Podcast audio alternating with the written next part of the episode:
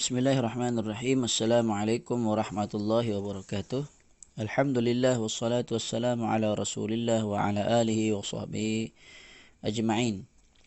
Insyaallah pada uh, pagi ini saya akan teruskan ataupun saya uh, ingin menyambung semula uh, berkenaan halaqah yang sebelum ini uh, telah uh, pernah saya sampaikan dan masih belum sempat untuk menyambungnya semula iaitulah kitab Masailu fi Talabil Ilmi wa Aqsamihi uh, persoalan permasalahan uh, tentang menuntut ilmu dan serta jenis-jenisnya okay, yang diterjemahkan dengan judul ilmu jenis dan kedudukannya uh, yang ditulis oleh Imam Muhammad bin Ahmad bin Uthman Al-Zahabi rahimahullah.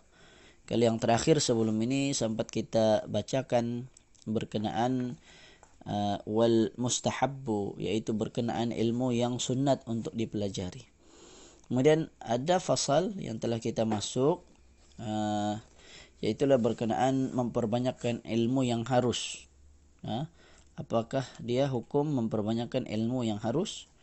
Uh, maka saya baca semula sebelum kita sambung seterusnya pada uh, faslun uh, fasal yang seterusnya kata al imam al-zahabi i'lam anna al-ikthar min al-ulum al-mustahabba yuqi'u fi ma la istihbab fihi kama anna al-ikthar min al-mubahat muqi'un fil makruhat Ketahuilah perbuatan memperbanyakkan ilmu-ilmu yang harus boleh menjerumuskan kepada ilmu yang tidak digalakkan. Sebagaimana banyak melakukan perkara yang harus menjerumuskan diri untuk melakukan perkara yang makruh. Okay. Maksudnya apa? Ilmu yang harus dipelajari, ha? ilmu yang umum lah. Okay. Secara asal asalnya uh, hukumnya harus, maksudnya boleh kita belajar pun tidak dapat pahala, tidak belajar pun tidak berdosa. Okay? Namun memperbanyakkan perkara yang harus ha, sebenarnya boleh membawa kepada perkara yang la istihbab, yang tidak disukai, yang tidak digalakkan lah. Okay? Sebagaimana ha, sama juga apabila kita melakukan ha, perkara yang harus, sesuatu perkara yang harus secara umumnya, hukumnya boleh berubah menjadi makro. Okay. Dan sebelum ini saya ingat kalau tidak silap saya contoh yang pernah saya bawa ha, seperti bermain Facebook kan ataupun apa jualah ha, perkara yang secara umumnya hukumnya harus. Ha, menonton televisyen contohnya. Ha, harus. Ha, tidak tetapi boleh menjadi makruh kalau sekiranya terlalu berlebih-lebihan terlalu banyak. Ataupun sebenarnya boleh menjadi haram kalau sekiranya perbuatan tersebut uh, diiringi ataupun uh, ada perbuatan maksiat di dalamnya. Okey. Saya lanjutkan lagi wa kadzal iktharu min min isti'mal al makruh muaddin ila muqarafati uh, muqarafati al muharram. Begitu juga demikian juga banyak melakukan perkara makruh membawa kepada melakukan perkara yang haram. Ini telah saya sebut tadi. فلا تنسى خبر النعمان بن بشير في المشتبهات والعدل في ذلك kata kata Imam uh, Az-Zahabi janganlah sekali-kali kamu lupa akan pesanan hadis yang telah diriwayatkan direkodkan oleh An-Nu'man bin Bashir yang berhubung dengan perkara mustabihat wal adlu fiha kemudian berpaling darinya apa dia hadisnya? Da' ma yaribuka ila ma la yaribuka. Tinggalkanlah perkara yang meragukan kamu kepada apa yang tidak meragukan kamu. Okay? Ada dua hadis lah.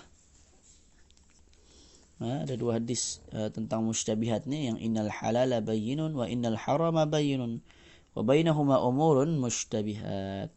Okay?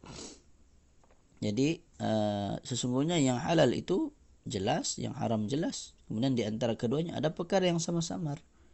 Kemudian hadis yang keduanya berkenaan da'ma yaribuka nah, tinggalkan apa yang meragukan bagi kamu ila dan ber, uh, uh, pergi maksudnya tinggal yang meragukan kemudian uh, uh, ila mala kepada apa yang tidak meragukan. Okey. Uh, daripada perkara yang meragukan kita tinggalkan. Maksudnya yang di termasuklah perkara yang meragukan ni ialah seperti perkara mustabihat uh, yang tidak jelas halalkah haram maka lebih baik tidak dilakukan. Okey. Maka perkara yang harus harus ni maksudnya yang biasalah tidak sampai kepada perkara uh, sunat ataupun kepada makruh. Uh, demikian juga uh, tidak boleh kita terlalu berlebih-lebihan. Maksudnya berpada-pada sahaja. Okey. Kemudian saya lanjutkan lagi faslun. Uh, fasal yang seterusnya uh, diterjemahkan uh, dalam kurungan ilmu yang wajib boleh menjadi haram. Uh, okay. Ilmu yang wajib pula kadang-kadang boleh berubah menjadi yang haram. Kata Imam Al-Zahabi, "Qad yakunu talabul ilmi alladhi huwa al-wajib wal المتأكد مذموم في حق بعض الرجال كمن طلب العلم ليجاري به العلماء ويباري به السفهاء وليصرف به الأعين إليه أو ليعظم ويقدم وينال من الدنيا المال والجاه والرفعة. فهذا أحد الثلاثة الذي تسجر بهم النار. Kata Imam Az-Zabi boleh jadi perbuatan menuntut ilmu yang wajib dan sunat muakkad menjadi tercela kepada sesetengah orang seperti orang yang menuntut ilmu dengan tujuan mahu menyaingi ulama atau berdebat dengan orang yang jahil orang yang bodoh atau mahukan kemasyhuran atau mahukan Eh, mahu dihormati dan diutamakan dan memperolehi harta, kedudukan dan kemuliaan duniawi. Maka orang sebegini dia adalah salah seorang dari tiga golongan yang akan dibakar di dalam api neraka. Eh? Ya ini berdasarkan hadis yang diriwayatkan oleh Imam Muslim dari hadis Abi Hurairah, Abu Hurairah. Walau kan afna hadha umurahu fi ma'rifatil musiqi, musiqa wal arudi wal kimia wa ma'rifati ilmi al-handasa, أو كان شاعرا مادحا للرؤساء لكان أخف لإثمه وأبعد له من النار Jika dia menghabiskan usianya dengan mempelajari pengetahuan berkenaan musika, muzik lah. Kemudian wa'arud, prosodi, ha? ilmu arud lah wal kimia ilmu tentang kimia wa ma'rifati ilmi handasah yakni mengetahui ilmu kejuruteraan ha muhandas ha, muhandis lah. Muhandis ni jurutera arkitek. Atau kana syairan ataupun uh, dia menjadi seorang penyair madihan. Uh, madihan lirruasa uh, yang mengampu Uh, pemimpin memuji pemimpin lah. Menjadi seorang penyair kemudian tujuan untuk untuk memuji pemimpin. Lakana akhaffa maka yang demikian itu adalah lebih ringan. Uh, wa ab'ada lebih ringan dosanya lebih kecil dosanya. Wa ab'ada lahu dan dapat menjauhkannya dari minan nar dari api neraka. Okay? maksudnya apa? Ha, ber, maksudnya berbanding dengan golongan orang yang mempelajari ilmu agama. Ilmu agama wajib dipelajari, tapi dia belajar kerana tujuannya apa tadi? Tujuannya yang tidak baik, mau bersaing dengan para ulama, mau berdebat dengan ulama, eh, berdebat dengan orang-orang yang jahil untuk menampakkan kepandaiannya, untuk memperolehi harta serta kedudukan duniawi, maka yang begini termasuk orang yang disiksa di dalam api neraka. Okay. Bahkan dalam hadis itu menyebut tidak uh, tidak mencium bau surga. Uh, okay. Atau beratnya. Okay. Menuntut ilmu. Ini ilmu yang wajib.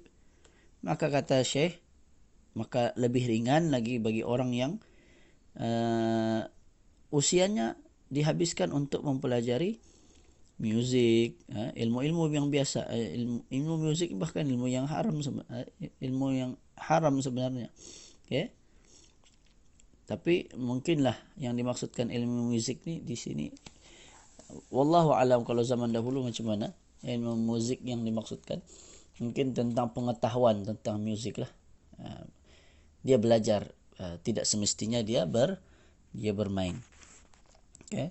kalau dia bermain uh, itu sebenarnya memang termasuk yang haram lah cuma mungkinlah maksud dia kata syekh itu lebih baik lebih baik dari uh, dia uh, ber, uh, apa namanya uh, dari dia uh, mempelajari ilmu agama kerana tujuannya tujuan keduniaan itu lebih ringan lah walaupun sebenarnya sama-sama merupakan perbuatan yang tidak elok yang uh, mengundang dosa.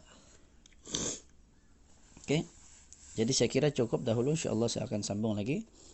Uh, masih ada lagi penjelasan berkenaan ilmu yang wajib berubah menjadi haram ini. Okey. Wallahu a'lam aqulu qawli hadza wa astaghfirullah al-azim li wa lakum sallallahu ala nabiyyina Muhammad wa ala alihi wa sahbihi wa barakatuh. Assalamualaikum warahmatullahi wabarakatuh.